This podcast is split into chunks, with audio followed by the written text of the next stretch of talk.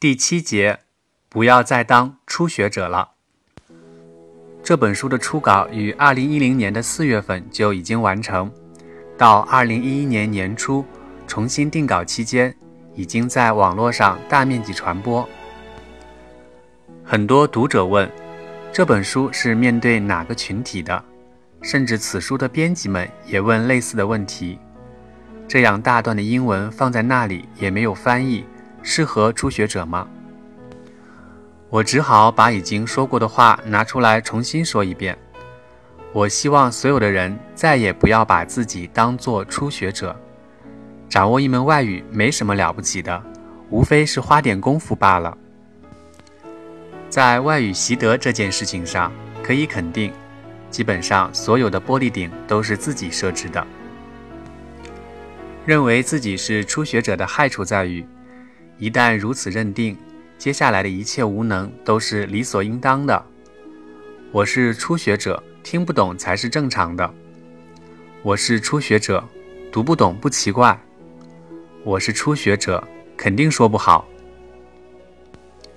这些想法是那么的自然，那么的合理，乃至于不知不觉之间就被这种想法所牵制，结果就是一辈子都是初学者。之前在第三章里提到，很多人以为要循序渐进，所以坚持听 VOA Special 节目的结果，却是产生了依赖，心甘情愿地停留在只能听懂 VOA 的境界。别再把自己扮成初学者了，那不应该是你。初中英文课本学完之后，你就已经是英语使用者了，你早就可以像母语使用者一样。边用边学，边学边用，用到享受还接着用。遇到读不懂的怎么办？查词典呗。查了，可是没查到怎么办？换本词典再查呗。查了好几个词典都没查到怎么办？Google 呗。你把看不懂的那句英文前后加上引号，输入 Google 的对话框。然后再补上一句中文，什么意思啊？而后按回车键。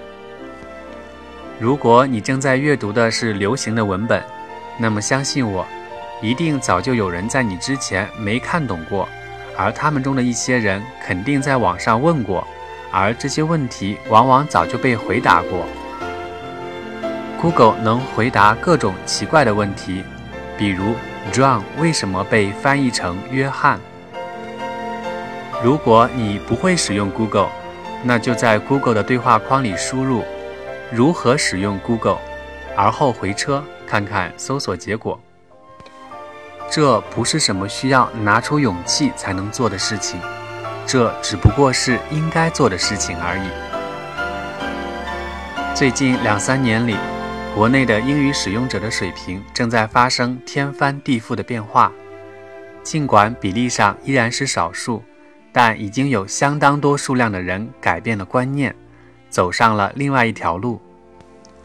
二零一零年年底，我去深圳中学讲座，了解到很多高一高二的学生一年读五十本以上的英文书，这样的数量当然会令很多人跌破眼镜。可实际上，这只不过是正常人正常的使用语言的量级而已。想想吧，当你读高中的时候，不也是一下午读完一本小说吗？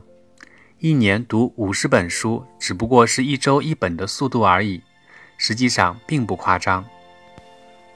这样大量阅读的孩子，在没有参加任何培训班的情况下，去考托福，随随便便就是一百一十分以上；去考 SAT，两千三百分以下基本上不太可能。这就是国内正在发生的事情。据我所知，现在国内很多著名中学孩子都是这样的，比如南京外国语学校、长沙雅礼中学、东北育才中学、北京四中、太原五中。而那些脑子早就被限制住了的家伙们呢？我所知道的国内绝大多数英语专业的大学生，一年读英文书的数量。不会超过十本，这就是差别。这就是观念差异造成的结果。别再拿初学者、爱好者什么的骗自己了，上路吧。